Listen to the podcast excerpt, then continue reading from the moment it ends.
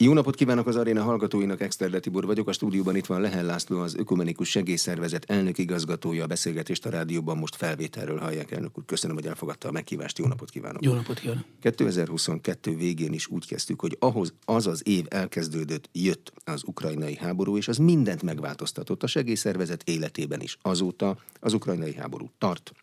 Kitört még egy háború Gázában. Összeomlik eh, Romániában a kollégium, gyerekek ragadnak bent. Semmi nem lett könnyebb. Hogy tudnak reagálni? Ja, ez a mi életünk. Örökösen a, a, az ütőéren kell a kezünket tartani, és e, sajnos azt látni, hogy ezek a rendkívüli események e, sorra jönnek. E, ami, ami a háborúval kapcsolatos, az, azért az nem volt emberi észszel azért arra nem számított senki, hogy Európában ez meg fog történni. Arra se számítottunk, hogy a mai napig is tart. Nyilvánvaló ezzel elindult egy olyan infláció, nem csak Magyarországon, szinte az egész világban, ami nagyon komoly kérdéseket vetett föl számunkra. Elsősorban az, hogy, hogy hogyan lehetséges ilyen körülmények között az 50 intézményi hálózatunkat fenntartani, hogy lehet a munkatársakat megtartani, igen jelentős rezsinövekedések történtek. Hát ez egy nagyon küzdelmes időszak volt, de azt kell mondanom, hogy, hogy szerencsére azért most már van egy olyan támogatói köre a segélyszervezetnek, akik megértették, hogy segíteni kell, és létrehoztunk egy úgynevezett folytatási alapot, és a folytatási alapba adtak támogatást a cégek, amely folytatási alapból ki tudtuk egészíteni ezeket a pluszköltségeket. És így vált lehetővé, hogy semmilyen szolgáltatásunkat nem kellett megszüntetni, semmelyik intézményüket nem kellett bezárni, hanem minden ugyanazon a szinten tudott folytatódni, ahogy azelőtt ment, és, és ezért mi nagyon hálásak vagyunk, mert rendkívül fontos, hogy egy ilyen időszakban pont egy segélyszervezet ne csukja be az ajtaját, vagy, vagy csökkentse a tevékenységét. Bocsánat, pont azon gondolkoztam, hogy milyen eh, szolgáltatást lehet egy segélyszervezetnél egyáltalán eh, kivonni. Hát a, a, a végen vannak. Hát ha lehet. ott nincs, akkor ott semmibe Igen, hullik. nem lehet. Tehát nem lehet azt mondani, hogy a, a, a családnak, aki menedéket keres, mert nincs hol laknia, nem mondhatjuk azt, hogy ja, hát nem tudjuk kifizetni a gázszámlát, akkor ne gyere. Nem lehet a gyerekeknek azt mondani, hogy felzárkózó foglalkozásokra, fejlesztő foglalkozásokra járnak, hogy most akkor nem lesz, mert, mert mert akkor értelmét veszi az egész munka, amit beinvestáltunk már előzőleg a gyerekekbe vagy a családokba, és hát folytathatnám a sort. Tehát mi úgy van, ahogy mondja, tehát hogy ezt, ezt nem lehet, nem lehetett ezt megtenni, hogy, hogy bármit is bezárjunk. Külföldön, Ukrajnában, amit van a szomszédunkban, meddig kell maradni? Először azt gondoltuk, hogy ez talán pár hónap lesz. Később mondtuk, hogy igen, hát ez biztos, hogy egy év, most már nincs senki, aki ezt meg tudja satszolni, hogy meddig fog tartani, és ugye elég sokat jártam magam is Ukrajnába, a déli részektől kezdve, Donetsk, Kherson, Kiev környéke mindenütt, és sajnos azt látom, mert nem autópályákon közlekedünk, hanem kis utakon, hogy nincs olyan település, ahol ne lenne a temetőben hősi halott, mert ugye oda kitűzik az ukrán ahol hősi halott van. És ez borzasztó szívszorító, tehát van, ahol több százat látni, van, ahol néhányat, de nem láttam egyetlen egy temetőt se ukrán zászló nélkül. És, és azért az ember belegondol, hogy egy, egy egész nemzedék megtizeddőlődik, hogy hány családnak megy tönkre így a, az, az élete, hogy elveszítik az édesapát.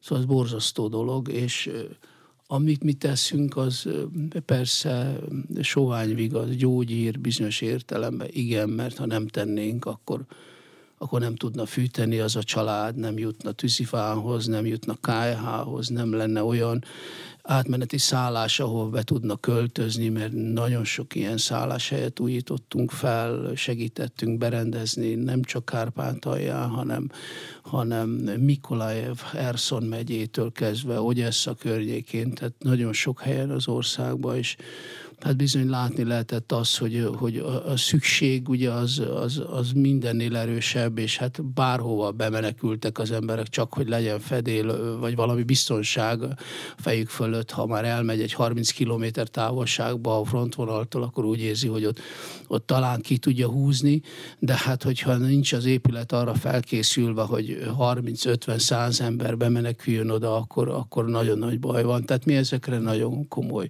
energiákat fordítottunk, és ennek nyilván ez csak úgy volt lehetséges, hogy egy, egy struktúrát létrehoztunk, tehát talán, talán a hallgató is emlékszik, ami figyeli a mi munkánkat, hogy Beregszászon sok-sok évvel ezelőtt kezdtük, és ott van egy állandó irodánk, és aztán ezt tovább bővítettük, először Lembergbe nyitottunk, aztán Kijevbe, és most nyitottunk Nyitropetroszba, tehát egészen lent délen. Na most ezek, az, ezek a itt dolgozó munkatársak, természetesen ez magyar felügyelet zajlik az egész, de nagyon sok ukrán munkatársunk van, közel 60, akik főállásban dolgoznak nálunk. Tehát ezek, ezt úgy kell elképzelni, mint amikor valaki projekteket ír, tehát nekünk elemezni kell, le kell írni angolul, be kell küldeni a különböző helyekre a pályázatokat, hiszen felszólítják a nagyobb szervezeteket, hogy most lehet pályázni, tehát ezek általában ENSZ alapok, nem is tudna az ENSZ nélkülünk segíteni, hanem nem vagyunk segélyszervezetek, ha nem tudja megcsinálni a munkát.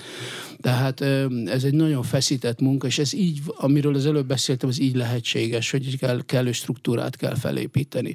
És ebben azt gondolom, hogy mi, mi magyarok most betörtünk az élmezőnybe. Tehát eddig azért a segélyszervezeti világban az volt a szokás, hogy, hogy az igazi nagy európai, nagy nyugat-európai vagy amerikai segélyszervezetek jelentek meg mindenütt.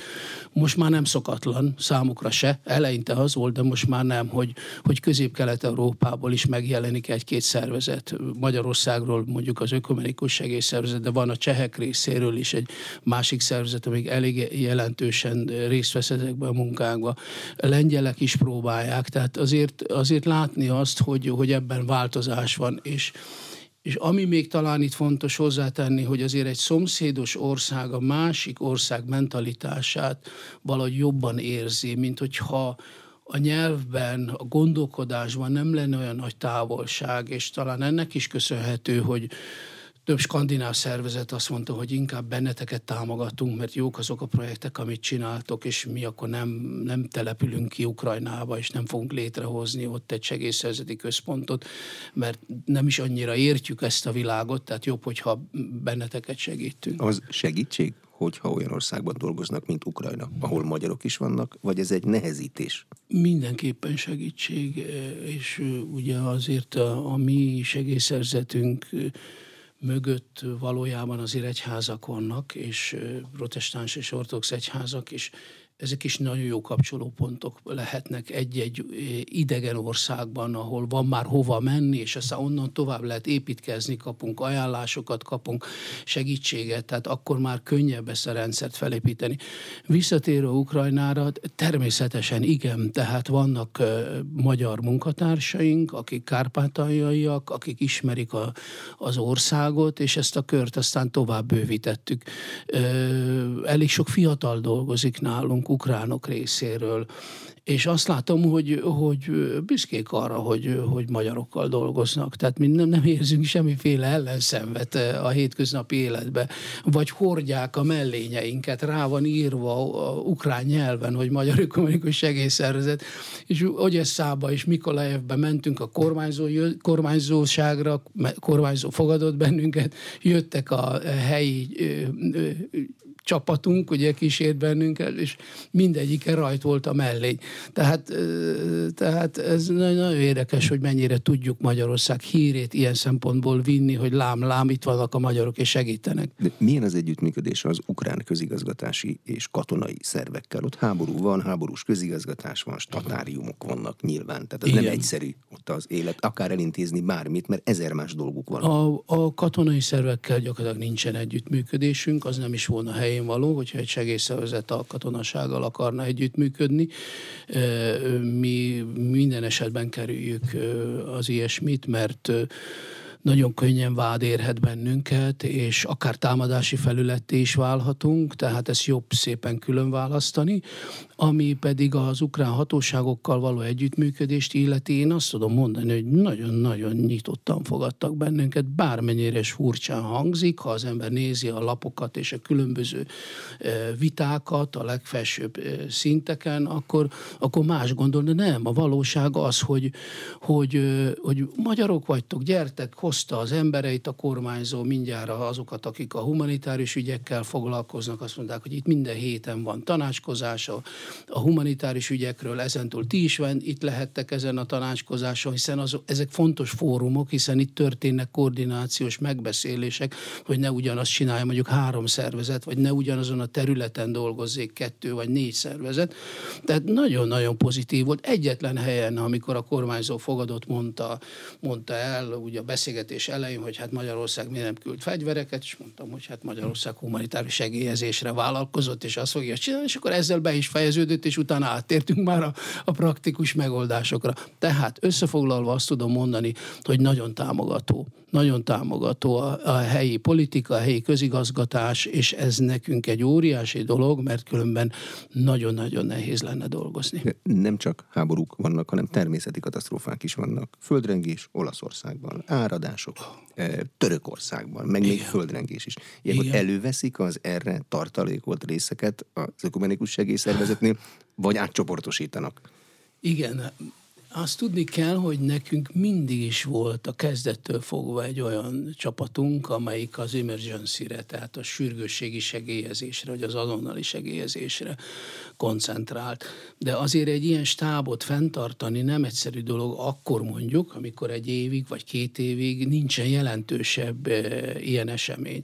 De mm, tény az, hogy van egy szakosodott csapatunk, akik, akik bizonyos esetben mozdíthatók, tehát el lehet egyik területről vinni a másik területre. Ugyanezt látjuk egyébként a nemzetközi világban is, hogy nagy szervezetek Ukrajna esetében hoztak Ázsiából embereket, Afrikából hoztak olyanokat, akik már velük dolgoznak 5-8-10 éve, tehát próbálják mozgatni az embereket, és tulajdonképpen mi is ezt csináljuk, mert felvenni ilyen esetben vadonatúj embereket az életveszélyes, mert nagyon, nagyon nehéz ezt egyik pillanatról a másikra megtanulni ezt a munkát, főleg akkor, hogyha egy idegen környezetben dolgozunk, ha külföldön dolgozunk. Ott azért nagyon sokféle dologra kell figyelni, kell a tapasztalat, kell már a hasonló jártasság, amit megszerzett mondjuk Irakban a munkatársunk, egyébként mozgatunk Irakból is át munkatársakat, sőt van olyan helyi emberünk Irakban, aki nagyszerűen dolgozott, és most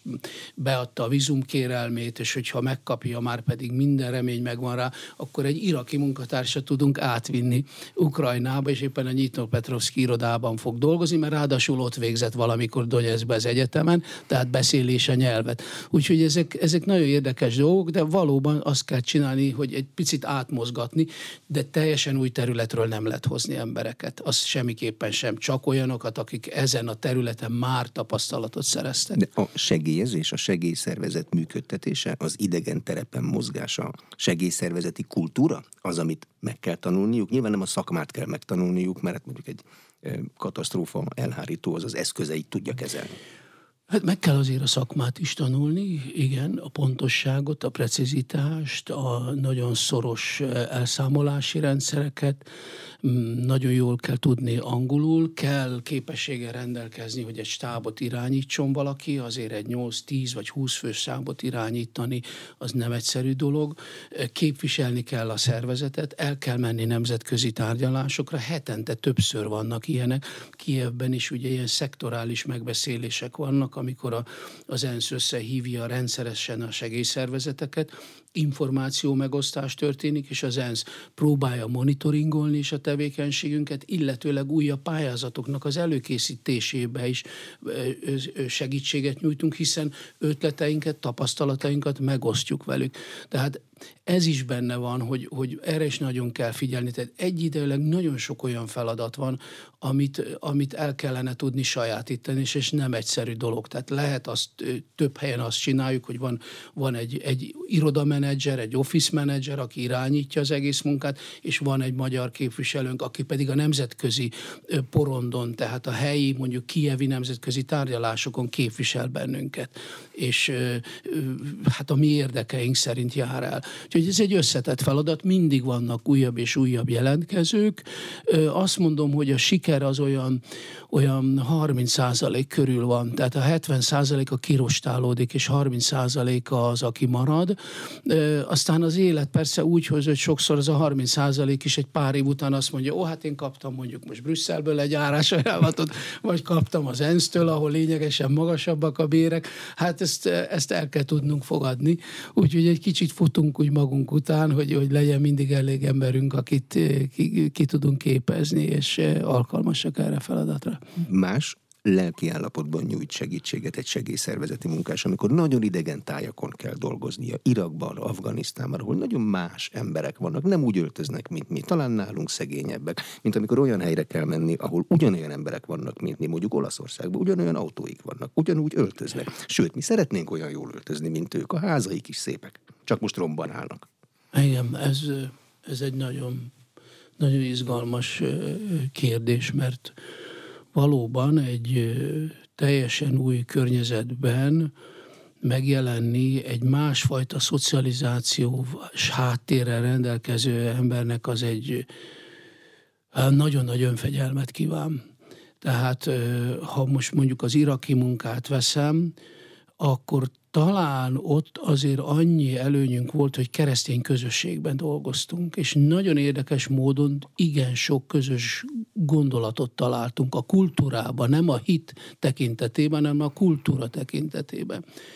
És ez is könnyíti, és mindenütt igyekszünk azért, vannak olyan, olyan partnereink, akikkel, akikkel jó, nagyon jó az együttműködésünk, és próbálják segíteni, tanácsolni a munkánkat. Például Irakban egy, egy remek egyházi segélyszervezet működik már sok-sok éve. Mi nagyon jóba vagyunk velük, és sokszor átgondoltuk velük, akár a személyeknek a felvételét, hogy kiket fogunk alkalmazni. Segítettek abban, hogy ők is meghallgatták, velünk voltak. Tehát igyekezni kell ezt a kultúrát integrálni. Ha nem tudjuk integrálni, akkor az egész úgy fog kinézni, hogy itt vannak ezek a külföldiek, tele vannak pénzzel, most amennyit lehet húzzuk le róluk, aztán be van fejezve. Na ez nem történhet meg akkor, hogyha, hogyha kellő óvatossággal, meg, meg körültekintéssel végezzük a munkánkat, és mondjuk egy kelet-európai, közép-kelet-európai szervezettől nem mindig azt, azt várják, hogy itt most nagyon sok pénzzel jön. Talán egy amerikaitól igen, vagy egy skandinávtól, hogy itt most jön nem tudom én hány tíz millió euróval, és akkor azt minél gyorsabban próbáljuk meg felhasználni, hanem lehet velük együtt gondolkodni, és nagyon sok ilyen projektünk van, ami úgy mélyen beépül a, a, a, az iraki valóságba, és onnan lépünk egyet vagy kettőt előre, nem pedig úgy, hogy valami íróasztalnál valahol kitalált valaki nagyon messze az országtól egy ötletet, azt akarja megvalósítani, megcsinálja, és a végén kiderül, hogy egy csőttömeg lett az egész. Azt mert ilyen is van. Ki dönti el, hogy egy, mondjuk egy földrengés sújtott a területre, ahol semmi nincs, se fedél, se hmm. víz, se csatorna, se egészségügyi ellátás, csak halottak. Oda mit kell vinni? Vizet? Csatornát? Mobil mosdót? Mit? Sátrat? Ez mindezeket, amiről szó van, igen, vannak a szervezetek között, a nemzetközi segélyszervezetek között, és most már hova tovább magunkat is oda sorolom, hogy milyen szektorban mozog. Tehát mondjuk a Norvégról tudjuk azt, hogy hogy ők, ők a szanitér, tehát az egészségügyi dolgokban élen járnak. Tehát, hogyha ha ők bevállalják, akkor viszik a vizet, és viszik a, a mosdót, és viszik a konténer WC-ket. Tehát ezeket tudjuk róluk. A másikról megint más tudunk, hogy ő a gyógyszerellátásban segít. A harmadikról megint más. Tehát ez az, ami, ami igazán professzionálissá teszi ezt a munkát, amit innen távolról nézve nem is nagyon értünk talán, de, de csak így lehet, amikor, amikor egy, egy egy központ azt mondja, hogy na, török földrengés, akkor üljünk le gyorsan, nézzük meg, hogy ki mit, ki mit szeretne, ki mit tud, mennyi pénze van, milyen feladatot, és akkor a helyi hatóságok azt tudják mondani, hogy rendben van, akkor ti ide menjetek, ti oda menjetek, ti amoda menjetek. Egyébként elég aktív azért a török, török ö, ö, katasztrófavédelem, azért ők nem először szembesülnek a, a földrengéssel, tehát van azért struktúrájuk, és elég jól is mozgatták a nemzetközieket, de voltak olyan esetek, amikor mi vittük a, a konténert, mi vittük a, a mosdó konténert, mert nem volt elég, és a norvégok nem azon a területen dolgoztak, ahol mi, tehát mi telepítettük a menekült táborba ezeket a konténereket, hogy, hogy hát valahogy normális körülmények legyenek. Mi a segítségnyújtása rendje? Ha látják, hogy földrengés van mondjuk, vagy nagy árvíz, akkor azt lehet tudni, mert jelentik a híradók, akkor azonnal indulnak,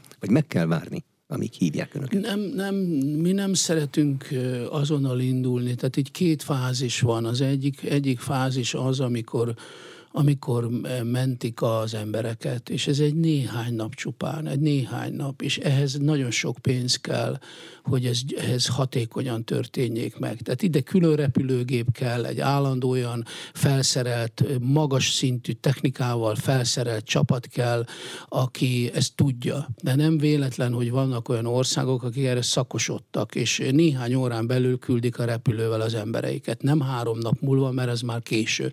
Tehát itt azonnal kell ilyenkor cselekedni. Ez még nem, ez nem a mi profilunk. Mi, mi, a mi profilunk az, hogy abban a helyzetben megpróbáljuk a, a életben maradott embereknek a feltételeket biztosítani, hogy életben maradhassanak. Tehát, hogy legyen vízük, legyen szállásuk, és legyen, legyen alapvető ellátásuk, a legegyszerűbb alapvető ellátás. Ez az első fázis. És a második fázis az, már egy hosszabb dolog, amikor a bontási munkálatok elkezdődtek, amikor arról van szó, hogy hogy olyan ideglenes táborokat létrehozni, ahol már nem sátorba vannak, hanem normális körülmények között, vagy uram, bocsá, elindulhat egy repatriáció, tehát amikor már vissza tudnak költözni, mint ahogy a Ninive fensikon tesszük, hogy költöznek vissza Észak-Irakból a Ninive fensikre az elüldözött keresztények, vagy éppen a jazidik, akik, ahol például egészségügyi központokat hozunk létre. Ezt úgy kell elképzelni, mint egy kis orvosi rendelő Magyarországon, de nem is volt ilyen nekik. Tehát tehát kellett utaznia, nem tudom én, négy órát, hogy elérjen egy orvoshoz, közben már rég életét vesztette a, a sérült vagy a beteg, mert, mert túl későn jut orvosi ápoláshoz. Nos, tehát ö, szakaszok vannak mindenben, és elég fegyelmezetten kell ezeket a szakaszokat betartani ahhoz, hogy, hogy gyorsan is jól tudjunk segíteni. Az a, mondjuk egy üldözött népcsoportnak, ha ott van a segélyszervezet, akár, akár az ökumenikus, akár más, a mellényeikben, az ad valami védelmet, vagy akkor a segélyszervezet munkatársa is pont olyan veszélyben van, mint az a népcsoport, aki egyébként üldöztetésnek van kitéve. Ugye azért a humanitárius munkának az alapfeltétele az, hogy biztonságban lehessen dolgozni.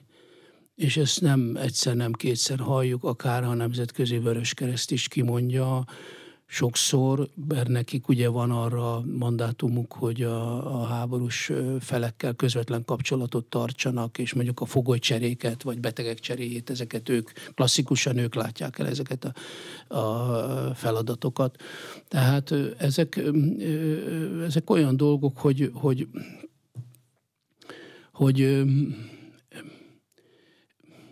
alapvetően mindenki, minden, minden szervezet arra, arra törekszik, hogy, hogy a maga stílusának megfelelő feladatokat vállalja, és ne vállaljon többet, és ne vállaljon olyasmit, amihez mondjuk nem feltétlenül ért. Hm, tehát egy segélyszervezeti munkatársa soha nem lehet a konfliktusban álló felek között valakinek a pajzsa.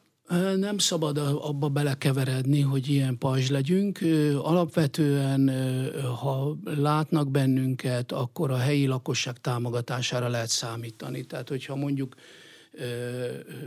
elindul egy segélyakció, és ez legyen mondjuk most bárhol a, a világon, lett legyen az Ukrajna, vagy, vagy Irak, vagy bármi más, tehát hogyha azt látják, hogy jön a magyar segélyszervezet, és ahogyan megígérte, a menekült táborban, vagy az ideglen szálláson élő ukrán belső menekülteket ellátja higiénieszközökkel, és élelmiszerrel, ahhoz, hogy ott meglegyenek egy hónapon át, vagy ellátja őket mondjuk kájhákkal, hogy fűteni lehessen, vagy uram, bocsánat, visz egy hűtőszekrényt, mert ott van 50 ember, és nem tudja elrakni az élelmiszerét, akkor Ettől a pillanattól a helyi lakosság támogatására lehet számítani, mert őről kis terhet veszel. Tehát ilyenkor ö, abszolút érezzük azt, hogy, hogy szeretettel fogadnak bennünket és, és megköszönik a munkát gyakorlatilag, amit végzünk. Tehát ez egyfajta, egyfajta biztonságot is jelent számunkra.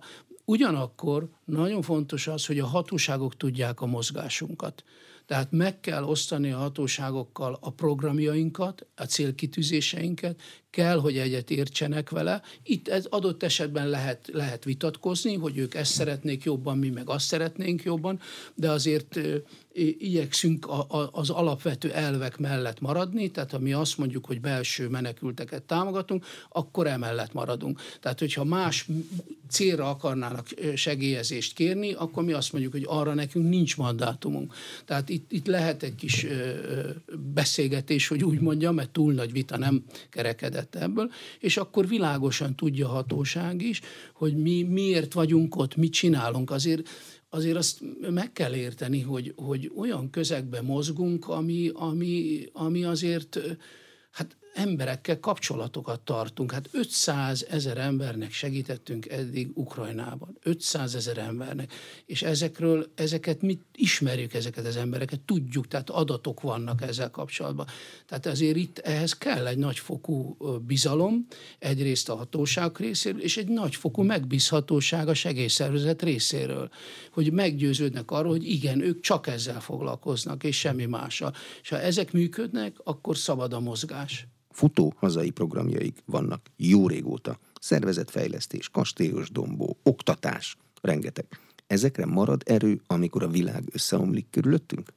Kell, hogy maradjon, mert azért ez egy év 365 éves munkája, hogy úgy mondjam, de hát egy intézményrendszer, egy intézményhálózat az nap mint nap törődik a családokkal, a gyerekekkel, tehát ezt, ez egy alapvető munkája a szervezetnek, ezt kicsit külön is kezeljük, tehát a nemzetközi tevékenységünket ez egy más csapat intézi, nem is nagyon van átjárás feltétlenül, tapasztalatok tekintetében igen, meg szakmai kérdésekben, de a végrehajtásban ez elkülönül egymástól.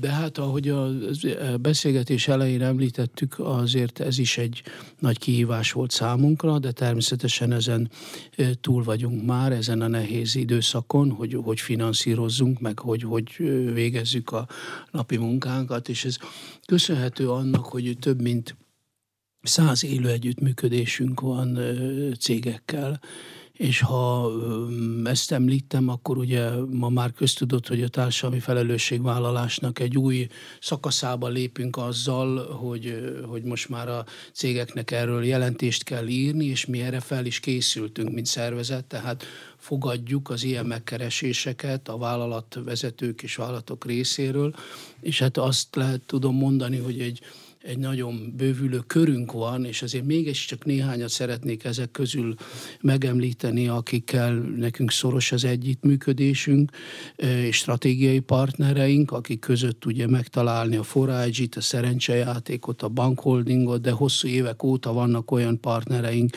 mint az EON, a Tesco, a Mastercard, a Vantage Tower, a Provident, tehát ez, ez azért egy nagy, nagy erőt jelent a, a hétköznapi munkában munkába.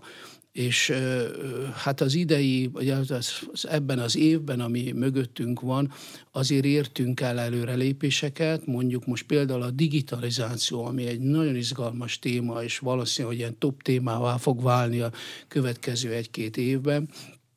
Mi kerestünk szakembereket, akikkel elkezdtünk azon gondolkodni, hogy hogy hogy tudnánk a, a társadalom mély rétegeiben élőknél segítséget nyújtani, hogy a digitalizációba valamilyen módon bekapcsolódjanak. Mert ha nem kapcsolódnak be, akkor az esélyük is nagyjából a nullával lesz egyenlő. Tehát valamilyen szinten be kell tudni kapcsolódni csináltunk gyerekekkel már, rendszeres ilyen fejlesztő, több mint három ezer gyerekkel, ilyen fejlesztő táborokat, ami a digitalizációhoz kapcsolódik, de azért ennél lényegesebb, nagyobb számokat szeretnénk. Tehát ez egy, ez egy olyan új területe a tevékenységünknek, ami, ami nagyon, nagyon leköti a hazai munkánkat. A másik örök témánk a, a, a munkahelyteremtés, és nem véletlen, hogy ma már egyre többször találkoznak a hallgatók is különböző segélyszervezeteknek a, a termékeivel, tehát a szociális gazdaságban megtermelt különböző kislekvároktól elkezdve, sajtokon át mindenféle kerül a piacokra, és ez nagyon jó dolog, mert tulajdonképpen az történik, hogy mi munkahelyeket hozunk létre. Hát Kastélyos Domba említésre került, sajtkészítés zajlik például, és nagyon jó minőségű sajt, és nagyon-nagyon korszerű higiéniai feltételeknek abszolút megfelelő körülmények között. Ott embereknek munkát tudunk adni. Vagy amikor a szociális gazdaságunkban a, a gyümölcs növénytermesztéssel foglalkozunk. Ott is képződik érték, és ott is embereket tudunk használni, vagy alkalmazni. Vagy éppen a komló termesztés, ami persze nagyon idegenül hat, hathat, hogy mit keres a segélyszervezet a komló termesztés témában. Hát azt keresi, hogy, hogy láttuk azt, hogy a térségnek fejlődnie kellene. Jött egy lehetőség, hogy a komlót telepíteni tudjuk, volt támogató több is, helyneken és mások, akik, akik ebben bennünket bátorítottak, és a vége az lett, hogy nagyon komoly idény munka lehetőséget tudunk biztosítani 25-30 embernek egy idényben, akik ebben részt vesznek. Tehát egy picit át rajzolódik ez a kép olyan értelemben, hogy ma már a segélyszezeti munkának a lényege, legalábbis a mi megközelítésünkben nem az, hogy hát akkor gyűjtsünk és adományozzunk, gyűjtsünk és adományozzunk, hanem, hanem ott átkerül a súlypont arra, hogy hogy tudnánk minél értelmesebben segíteni. És a legértelmesebb segítség az, hogyha a munkaképeseknek munkát adunk. És ez sem, ez sem egy egyszerű dolog ám, mert azt mondja a, a családi átmeti otthonban élő, hát, hogy ő már ez már az ötödik ilyen intézmény, ahol eddig lakott, másfél évig maradhat egy helyen, és ott ő jól megvolt, abból úgy ellátták, ő neki nincs kösebb ambíciója. Ő, ő nem szokta meg azt, hogy reggel hétkor fel kell. Mert ugye reggel hétkor indul mondjuk a gazdaságban állunk a, a munka. És hát akkor azt mondjuk, hogy hát figyelj, hogy ha te velünk akarsz maradni, és látod azt, ami történik, és hogy innen emberek ki tudnak költözni másfél év után, és itt a csók és egyéb lehetőségek, meg mi is segítünk, akkor elhagyhatod az állami rendszert egyszer mindenkor, és a saját lábadra állsz. Akkor elkezd gondolkozni, na jó, és eltelik egy hónap, még mindig nem váltunk meg tőle, mert adtunk lehetőséget, mert hogyha minden kötés szakad, akkor megválunk, és azt mondjuk, hogy olyan embereket hozunk, akik erre képesek és akarják is. Na, eltelik egy hónap, és akkor egyszer csak ott van reggel 7 órakor. És a történetnek a vége az, hogy egy legaktívabb munka, munkatársunká vált, mert visszaalkalmazzuk a szociális gazdaságunkba.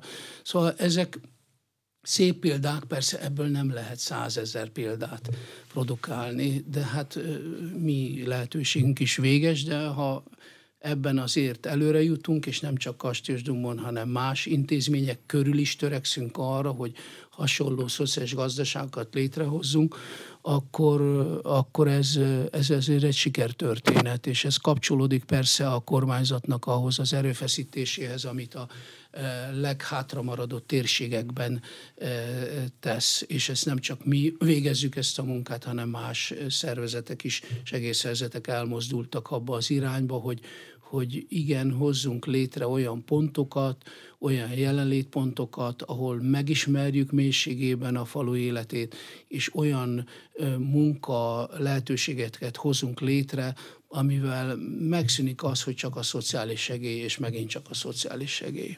Számolnak azzal, hogy egy szociális gazdaság előbb-utóbb megáll a piacon a saját lábán, vagy azzal számolnak, hogy az ökumenikus segélyszervezet testének mindig ott kell állni mögötte hosszú ideig? Reálisan számolva azért én ma azt mondom, hogy, hogy ott kell lenni mögötte, mert azért egy piacgazdaságba bevinni egy terméket az nagyon komoly marketinget igényelne, még hogyha vannak kis külső segítők, akik azt mondják, mondjuk egy nagy cég, hogy mi ennek segítünk az értékesítésében, a másik azt mondja, hogy segítünk a marketingbe, tehát akkor azért működhet. De, de hogyha ezeket a segítségformákat is hozzávesszük, akkor azért végül is az eredmény annyi, hogy az embereknek munkát adtunk. Tehát, hogyha null szaldóra kihozzuk, ha null szaldóra, akkor is azt mondom, hogy nyeresége van, óriási nyeresége van, mert dolgoznak, és látják az életüknek az értelmét. Ha nem dolgozik, akkor minden ambíciónak vége van, és, és akkor jön az alkoholizmus, és jön, jön az önrombolás.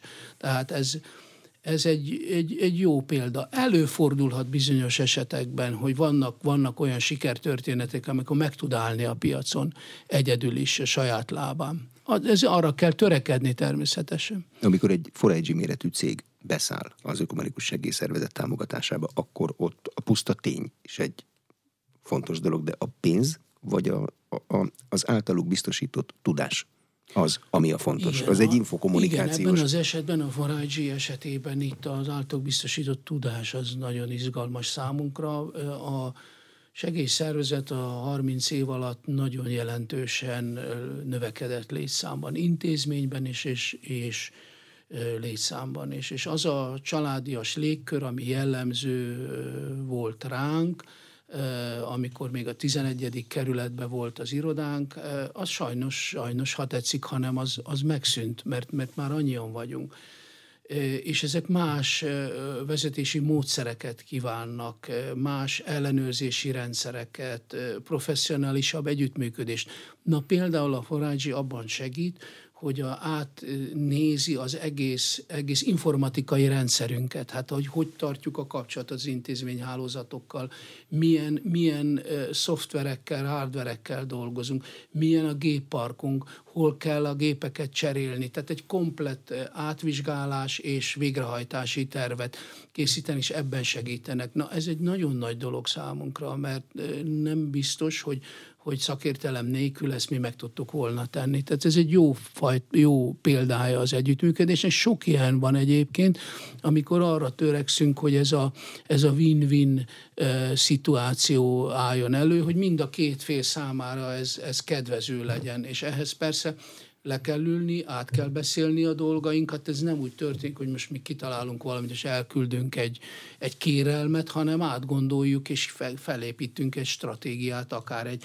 egy-két-három évre, akkor a mentén haladunk.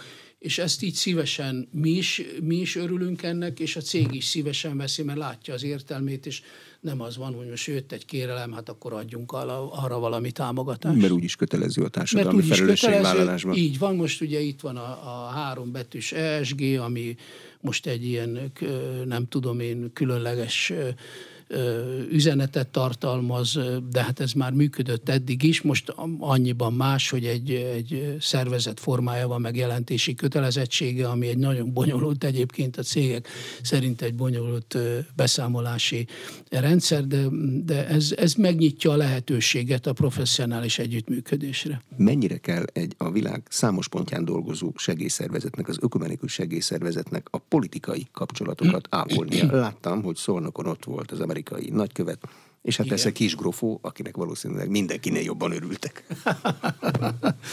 Igen, Kis Grofó lenyűgözte a, a, a Így szokott lenni. Tehát hihetetlen, hihetetlen. Tehát ez, ez, a pillanatok alatt olyan hangulatot varázsolt, hogy szerintem most hónapokig erről fognak ott beszélni, mert meg persze, mikor megtudták, nem sokkal előtte, akkor is nagyon készültek.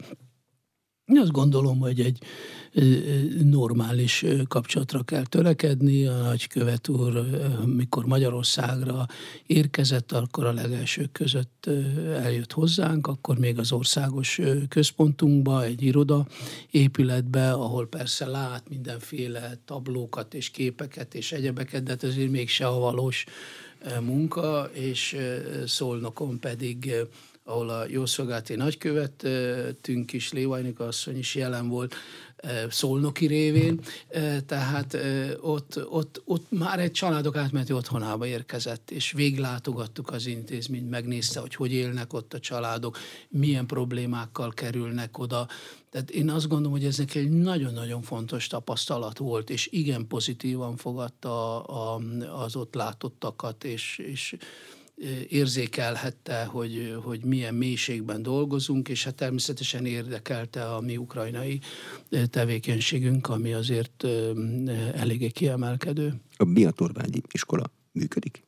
Igen, a BIT. A, a BIT, BIT, igen, igen. Hála Istennek nagyon jó híre lett, sokat dolgozott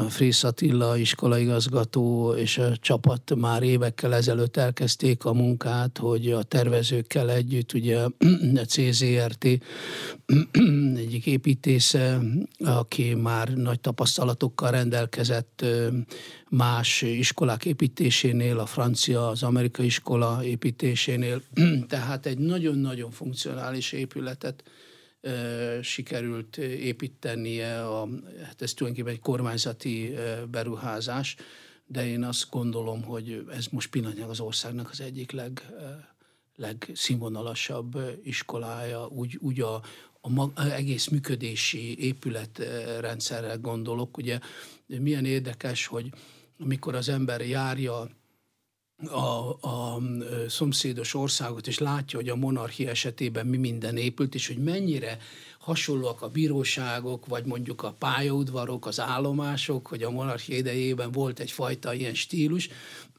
Gondolom, milyen lehetne egy ilyen stílus, például ez az iskola, ami ugye blokkokból áll, tehát lehet kisebbet belőle, lehet nagyobbat, óriási az érdeklődés.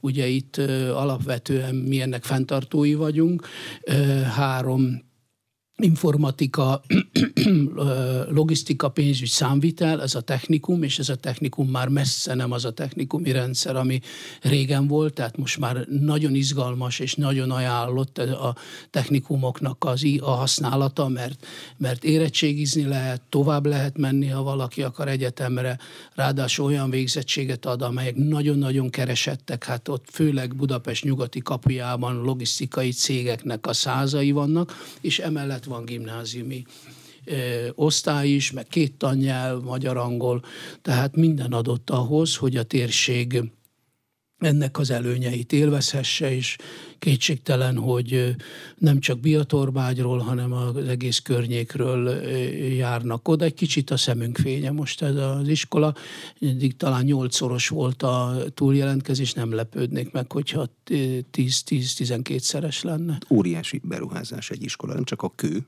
igen. hanem az ott tanító tanárok finanszírozása is. Terveznek ilyesmiből többet? Ha tízszeres meg nyolcszoros a túljelentkezés, az azt jelenti, hogy még nyolc ilyen iskola kell. Igen, itt, igen, itt, itt a, a, azt kell látni, hogy hol van a, hol van a teljesítő képesség, a segélyszervezet teljesítő képességének a határa, és hogy mi az a fejlődés irány, amit be szabad vállalni. Én azt gondolom, hogy túl, szab, túl sokat nem szabad bevállalni, mert akkor abból minőségromlás lesz. Tehát mi azért eddig is úgy lépésről lépésről haladtunk és nem volt ránk jellemző, hogy most akkor nem tudom, mi iskolák sokaságát akartuk megszerezni, és utána egyik botrány a másik botrány után jön. Tehát én, én azt gondolom, hogy most ez így rendben van. Itt az a feladatunk, hogy ez, ez színvonalas maradjon továbbra is, hogy, hogy a informatikában és az innovációban élen járjunk, és erre energiát kell fordítani, szakemberekre van szükség. Nem véletlen az, hogy most a nálunk lévő tanároknak egy egy része az, az igazából még nem is oktat, hanem az oktatásnak egy kicsiny részét vállalja, és a másik részében pedig a digitalizációs oktatásra készül fel. Tehát megteremtettük azt a lehetőséget, hogy, hogy a tanárnak is legyen arra ideje, hogy ő maga felkészüljön arra, és egyfajta szintre fölfejlesz magát, mert ez nem magától értődő. Hát egyikünk számára se volt ez magától értődő, rögtön leülünk a gépekhez, és mindent tudunk rajta. Tehát arra, és ez is pénzbe kerül. Tehát, hogyha több tanárunk van, azért van több tanárunk jelen pillanatban, mert, mert azt szeretnénk, hogy, hogy ő is legyen, legyen felkészült, amikor oda kerül, hogy most már százszázalékosan az oktatással foglalkozik. Amióta van ökumenikus segélyszervezet, látják az Magyarország probléma térképének változását? Ugyanannyi van, tolódnak, a munkahelyteremtés segít, ha települ egy gyár valahova, akkor ott javul a helyzet. Milyennek látják a Mindenképpen azt látjuk, tehát a, a munkánk er, eredményét főleg ott látjuk, főleg ott, ahol, ahol tudunk valami hosszú távot teremteni. Ott vannak eredmények ahol csak, csak addig terjeszkednénk, de nincs is igazából ilyen projektünk, hogy most akkor valamit hirtelen gyorsan segítsünk. Ott, ott nincs, nincs maradandó eredmény. De ha elkezdünk mondjuk módszeresen gyerekekkel foglalkozni, és bejön az anyuka is a gyerekkel, aztán egyszer csak ott marad az anyuka, aztán rájön, hogy akkor a háztartási ismereteket tanítunk, az milyen jó neki, vagy főzés ismereteket mert döbbenetes dolgok vannak, hogy mennyire nem tudnak főzni, és nem tudnak észszerűen gazdálkodni. Tehát abból a kevés pénzből, amivel rendelkeznek. Tehát akkor egyszer csak elkezd valami változni. Tehát ilyen értelme igen, látjuk mindenütt a munkánknak az eredményét, és, és azt gondolom, hogy, hogy, hogy nem csak a mi szervezetünk esetében ez igaz, hanem több olyan segélyszervezet van, Magyarországon, akik a kis településeken, a nagyon kicsin, a halmozott a hátrányos helyzetű közösségekben dolgozik, és látszanak az eredmények. Főleg, főleg akkor, a, a, amikor mondjuk a mi esetünkben nagyon erősen koncentrálunk a gyerekekre. Tehát ott még lehet segíteni, ott még lehet változtatni, ott lehet, lehet az igényt kiszabadítani, és, és úgy képezni, és ezért kell sokszor a szülő is, hogy ne az legyen, hogy hétközben fejlődést ér el a gyerek, aztán két napig nem látjuk, és hétfőn az az érzésünk, hogy megint újra kell kezdeni.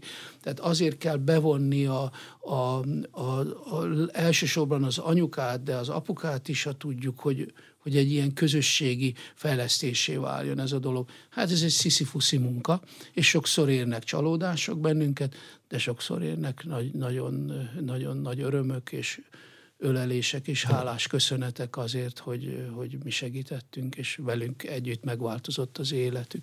Hogy tudnak együttműködni a terepen még működő magyarországi segélyszervezetekkel, amikor ugye van egy belügyminisztériumunk, van egy magyar falu programunk, van egy központi szervezés, akkor mindenki mindenkivel egyeztet? Nem, nem, ezzel nincs igazából semmi baj, mert uh, ugye van egy, a, a Máltai Szeretett Szolgálatnak van egy ilyen koordinatív szerepe ebben a feladatban, és, és ez jól működik, le vannak osztva a települések. Mm. Egyszerűen leosztjuk a településeket. A módszertanokban kell tökéletesedni, hogy mindenki ugyan, lehetőleg ugyanazt a módszertant használja, de, de nincs, nincs semmi olyan zavaró tényező, hogy, hogy átfednénk egymást. Ez egy kultúrált koordinációnak a kérdése, és ez abszolút működik. Tehát ahol mi jelen vagyunk, ott nincs más szervezet. Ahol jelen van a Málta, ott nincs más, vagy ahol jelen vannak mondjuk a, a Caritas, ott nincs másik, sorolhatnám még a sort. Mi, Tehát ez jól működik. Mi az ökumenikus segélyszervezet számára a fejlődési út? Azt mondta, hogy olyanok, hogy olyasmit nem vállalnak be, amiben nem biztosak, hogy meg lehet csinálni. Azt gondolom, hogy, hogy a minőségű számunkra az, hogy, a, hogy hogy ezt a, egyrészt ezt a bizalmi légkört, ami körülvesz bennünket, ezt tovább erősítsük, és a közösségépítést folytassuk, mert ma már egy nagy közösségé vált a segélyszervezet. És ennek csak úgy lehet megvála, megfelelni, hogyha látják, meg vannak győződve arról, hogy professzionálisan végezzük a munkánkat, és ezért vagyunk most egy olyan szakaszba, a fejlődési szakaszba, hogy a szervezeti működésünket is átalakítjuk, hogy mi minél jobban megfeleljenek a, a, a mai kor követelményeinek, hiszen azért a nemzetközi cégek is, de a magánszemélyek is, akik mondjuk havonta utalnak, azért azt szeretik látni, amikor egy szervezet hatékonyan és jól dolgozik. Ott van Tehát, az átláthatósági igen, jelentésük kezdetektől igen, fogva, benne igen, van. Igen, de azért, de azért az, az, az nem úgy van, hogy akkor arra ráülünk, és akkor azzal úgy úgy el van intézve, hanem tovább kell finomítani a munkánkat, és minőségi munkát kell. És a szociális munkában mi fölvállaltuk azt, hogy igen, számunkra a konzervatív értékek azok fontosak. Mit jelent? Nagyon egyszerűen e, lefordítva. Azt jelenti, hogy nem abban látjuk a jövőt, hogy, hogy alapvető segélyezéseket, és megint segély, és megint segély, és növeljük a szociális segélyt, hanem mi abban látjuk, hogy növeljük a munkahelyteremtést, hogy munkába álljon, hogy ellássa önmagát, hogy ne szoruljon állami támogatásra, hogy lehetőleg vegyük ki az állami rendszerből, és ezt kell nekünk még tökéletesíteni, hogy minden területen, ahol jelen vagyunk, ez érvényesüljön, és a napi, hétköznapi munkában is ez érvényesüljön.